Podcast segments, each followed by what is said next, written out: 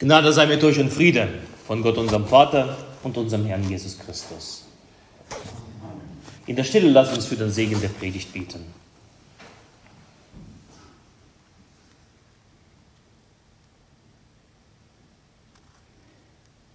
Herr, dein Wort ist meines Fußes Leuchte und dein Licht auf meinem Wege.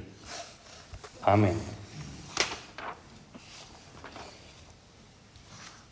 Ich lese uns den Predigtext für den Palmsonntag. Dieser steht im Brief an die Hebräer im zweiten, im, im elften Kapitel.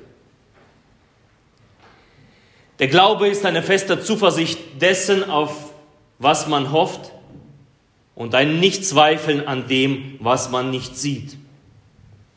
In diesem Glauben haben die Alten Gottes Zeugnis empfangen. Durch den Glauben wurde Abraham gehorsam, als er berufen wurde, an einen Ort zu ziehen, den er ererben sollte. Und er zog aus und wusste nicht, wo er hinkäme. Durch den Glauben ist er ein Fremdling gewesen im Land der Verheißung, wie in einem fremden Land, und wohnte in Zelten mit Isaak und Jakob, den Miterben derselben Verheißung.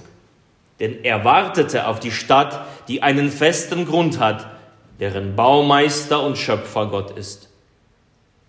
Durch den Glauben empfing auch Sarah, die unfruchtbar war, Kraft, Nachkommen hervorzubringen trotz ihres Alters, denn sie hielt den für treu, der es verheißen hatte.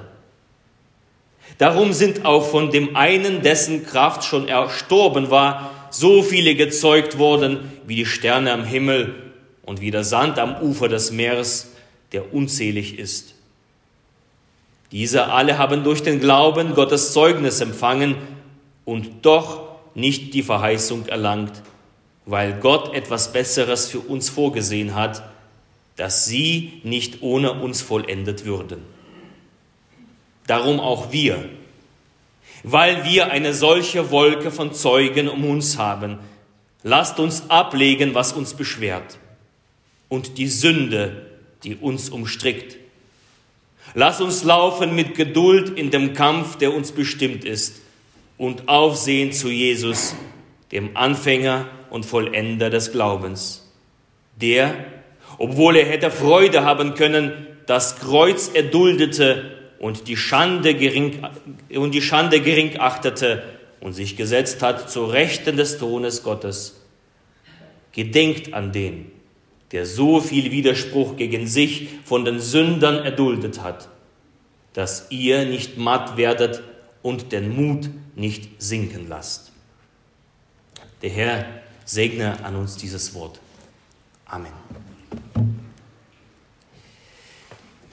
Ich habe meine Predigt genannt, kein Geisterspiel. Warum kein Geisterspiel? Etwas später dazu. Aber wenn wir den Text, das Zeugnis des heutigen Textes lesen und ihm Glauben schenken, dann stellen wir fest, das Leben eines Christen ist ein Kampf. Es ist ein Wettkampf, dass wir laufen sollen mit Geduld. Es ist kein Aussitzen. Es ist kein Ausruhen. Es ist ein Wettkampf. Wenn man sich darauf wirklich einlässt, erfordert der christliche Glaube Disziplin und Durchhaltevermögen. Du brauchst das Know-how dazu. Du musst wissen, was du mitnehmen sollst und auf was du verzichten musst. Du musst alle Beschwernis ablegen allen Ballast, alle Hindernisse hinter dich lassen, die Sünde hinter dir lassen, den Zweifel fortwerfen, wie wir hier lesen, den Glauben stärken. Das Leben eines Christen ist ein Kampf. Es ist kein Aussitzen. Alle Kraft und alle Konzentration braucht man, um sich nach dem auszustrecken, dem auszustrecken gegen der die Richtung vorgegeben hat durch seinen Lauf, Jesus Christus, der Anfänger und Vollender des Glaubens. Ein christliches Leben ist ein permanenter Kampf, wie wir lesen, wo man dranbleiben sollte, nicht zurückfallen, nicht umkehren, nicht einknicken, Nicht einfach mal an die Seite sich hinsetzen und abwarten. Ein christliches Leben fordert, es verlangt viel, es kostet dich was. Nichts wird verschenkt. Und viele, ja viele bis heute bezahlen dieses Leben mit ihrem eigenen Leben. Es gibt kein christliches Leben ohne das eigene Kreuz. Möchtest du Jesus nachfolgen, musst du ihm mit deinem Kreuz bis auf Golgatha folgen. Du kannst nicht auf dem Berg der Verklärung bleiben. Du kannst nicht bei der Freude des Lebens bleiben. Du musst bis auf Golgatha mit deinem Kreuz. Ohne Anstrengung, ohne Mühe, ohne Strapazen ist es kein christliches Leben. Und so ein Leben ist häufig erschöpfend. Und es ist kein Wunder, dass man schlapp macht, nachlässt in diesem Kampf, wenn man diesen Kampf läuft, wenn die Kräfte schwinden. Davor verschließt der Hebräerbrief nicht die Augen, sondern vielmehr stimmt er uns darauf ein, das Leben als Christ ist ein Kampf, ist ein Tragen des Kreuzes. Ich würde euch gerne was anderes erzählen. Viel mehr freudige Sachen. Aber nein, ich muss Wahrheit sagen. Das Leben als Christ ist ein Kampf, ist ein Tragen des Kreuzes. Dieser Brief, dieser Stelle zeigen uns die Realität und rütteln an unseren Wunschträumen. Und zugleich tut diese Bibelstelle etwas, wofür das Wort Gottes immer da ist, was es immer tut. Dieser Brief ermutigt uns, er motiviert uns. Und das geschieht durch zwei Dinge. Das erste, wir lesen, gedenkt an den, der so viel Widerspruch gegen sich von den Sündern erlebt hat. Gedenkt an den. Das Allerwichtigste ist, dass Jesus im Fokus zu behalten. Nicht die Freude des Lebens, nicht das, was, was uns abfällt und wir davon Gewinn tragen wollen. Nein, Jesus im Fokus, sein Kreuz im Fokus. Gedenkt an ihn von Jesus lernen, sein Leiden als Beispiel anzunehmen, sein Kreuz als Muster anzusehen, das Kreuz auf die eigenen Schultern zu, zu legen und hinterherzugehen. Sein Zieleinlauf im Auge zu behalten, gedenkt an den. Und gedenkt heißt nicht bloß mal einen kurzen Gedanken einmal im Jahr verlieren, sondern gedenken bedeutet sein, mit seinen Gedanken sich einst machen, mit seinem Wesen sich einst machen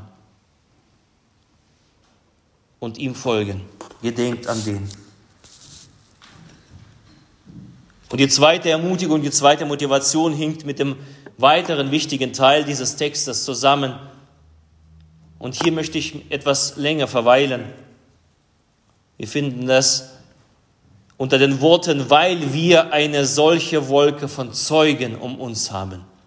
Was ist das? Was ist das für eine Wolke der Zeugen, die um uns ist und die uns scheinbar helfen soll bei unserem Wettkampf, bei dem Kampf als Christ? Während in, äh, Russland aktuell die Eishockey-Saison beendet wird, die Playoffs, die Finalrunden, die Stadien sind knackevoll, spielen die deutschen Teams sogenannte Geisterspiele aus. Zwei Mannschaften sind auf dem Eis bei leeren Rängen und Tribünen. Großer Unterschied. Ich habe selbst in, an etlichen Wettkämpfen teilgenommen, als Jugendlicher, damals bei Leichtathletik oder als Student im Kampfsport. Und ich weiß, wie wichtig es ist, dass jemand dich von der Tribüne anfeuert, dir wichtige Tipps zuruft, dich zum Durchhalten motiviert und animiert. Wenn du auf der Zielgeraden bist, dann macht das schon einen großen Unterschied, ob du auf dem Sportplatz alleine bist oder angefeuert wirst. Und in diesem Fall, wenn du angefeuert wirst, gibst du wirklich alles.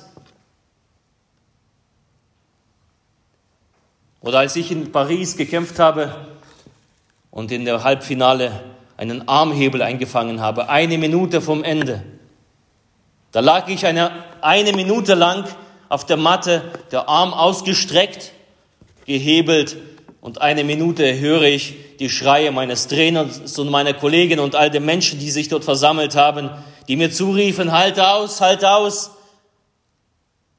Eine Minute lang konnte ich das tun, das Ziehen des Armes bei voller Ausstreckung gehebelt. Eine Minute, die wie eine Ewigkeit schien und eine Minute, die dann doch um war und ich es ausgehalten habe und diesen Kampf gewonnen habe. Ohne die Unterstützung von der Seite wäre das nicht passiert, hätte ich verloren, hätte ich keine Kraft mehr gehabt. Aber diese eine Minute der Schreie, halte aus, hat mich daran gestärkt, diesen Kampf zu gewinnen. Also wir sehen, Geisterspiele sind nur noch enttäuschend. Leere Ränge sind ernüchternd, stille Hallen entmutigend. Aber mit Unterstützung von der Seite, da kriegst du neue Kraft. Da wirst du motiviert. Und wisst ihr was? Das christliche Leben ist kein Geisterspiel. Es ist kein Geisterspiel. Während wir noch laufen, während wir kämpfen, während wir inmitten der Strapazen sind, haben wir um uns herum, wie es heißt, eine Wolke von Zeugen. Was ist das? Was ist das für eine seltsame Wolke der Zeugen, die um uns herum ist, auf die der Hebräerbrief so sehr Wert legt? Das sind treue Männer und Frauen Gottes. Das sind Glaubenszeugen, Glaubensväter und Glaubensmütter, die den Lauf ebenso vollendet haben. Sie umgeben uns und sind uns zu Erbauung. Durch ihr Lebenszeugnis geben sie uns Mut. Darum ist es so wichtig, nicht nur die Bibel zu lesen, nicht nur das Wort zu lesen, sondern Glaubenszeugnisse von Glaubenszeugen, von Glaubenshelden, sie zu hören, sie zu lesen, davon zu lernen, sie zu studieren. Das gibt uns Rat in unserem Lauf, der Rat der Heiligen. Durch ihren Rat, der Rat der Vollkommenen, werden wir auf diese Weise geleitet auf den Spuren, die sie schon gegangen sind ihrem Meister, unserem Meister hinterher. Und wir können sie nachahmen. Die Wolke der Zeugen. Durch ihre Fürbitte werden wir getragen. Wisst ihr, dass die Vollendeten für die Kirche beten? Sie stehen da vor dem Altar Gottes und beten, lassen Gebete aufsteigen für die Kirche, die noch nicht vollendet ist. Wir sind nicht allein auf weiter Flur, sondern eingebetet in dieser tragenden Gemeinschaft, die über die Grenzen des Erkennbaren geht, über den Tod hinaus.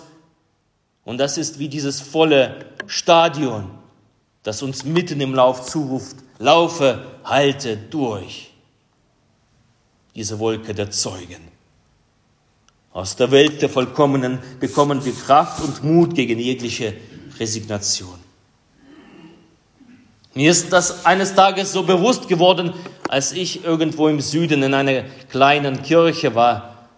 Früher haben, haben mich in der katholischen Kirche diese, diese Figuren seitlich, rechts, links, in allen Nischen, überall, wo der Platz war, da hat man irgendwelche Figuren hingestellt. Das hat mich gestört. Manche Christen sagen, ja, das sind Götzenbilder in der Kirche, sie gehören da nicht hin, sie lenken nur, nur noch ab. Bis ich dann verstanden habe, was das alles ist. Das sind diese Wolke der Zeugen. Sie vergegenwärtigen uns die himmlische Wirklichkeit, die Wolken der Zeugen, von denen die Heilige Schrift spricht. Diese Wolke wird uns auf diese Weise sichtbar gemacht und wir wissen, wir sind nicht allein auf weiter Flur in unserem Kampf. Sie sind nicht Gegenstand der Anbetung, aber der Ermutigung und der Motivation und des Trostes. Und immer seitdem, wenn ich eine Kirche betrete und sie sehe, mache ich mir bewusst, ich bin von den Wolken der Zeugen umgeben. Diese Wolke ist um mich herum und sie ruft mir zu, halte durch, laufe weiter. Wir sind in demselben Zug in das himmlische Jerusalem. Sie, sie gehen uns voran, wir hinterher und dennoch miteinander verbunden in dieser tragenden heiligen Gemeinschaft, das wir Kirche nennen. Die Wolke der Zeugen ist kein nettes Beiwerk. Sie verhindert, dass unser christliches Leben, Leben zu einem Geisterspiel degradiert wird. Unser christliches Leben ist kein Geisterspiel. Das muss uns bewusst sein. Unter diesen Ermutigungsrufen mit Ihnen im Hintergrund, mit dieser Wolken der Zeugen, ziehen wir weiter unseren Weg als christliche Pilger, kämpfen wir weiter den guten Kampf des Glaubens. Mit Ihnen kommen wir zusammen am Tisch des Herrn, beten gemeinsam das Lamm an, stärken uns auf dem Weg mit der Wegzehrung, mit dem Brot des Lebens mit der Wolke der Zeugen. Die Wolke der Zeugen, das ist dieses volle Stadion, das ist die Ermutigung von der Seite, von der Seite der Vollkommenen, während wir noch im Kampf, mitten im Kampffeld sind. Mit Christus als dem Anfänger und Vollender des Glaubens im Fokus und in der Gemeinschaft mit der Wolke der Zeugen werden wir diesen Kampf beenden werden wir in die Tore des himmlischen Jerusalem einziehen und jubilieren. Also zwei Dinge. Gedenke an Christus. In all unseren Anfechtungen gedenke an Christus. Mache dich mit ihm eins. Halte an ihm fest. Und halte die Glaubenszeugen in Ehren. Und der Friede Gottes, der höher ist als alle Vernunft, er bewahre eure Herzen und eure Sinne in Christus Jesus. Amen.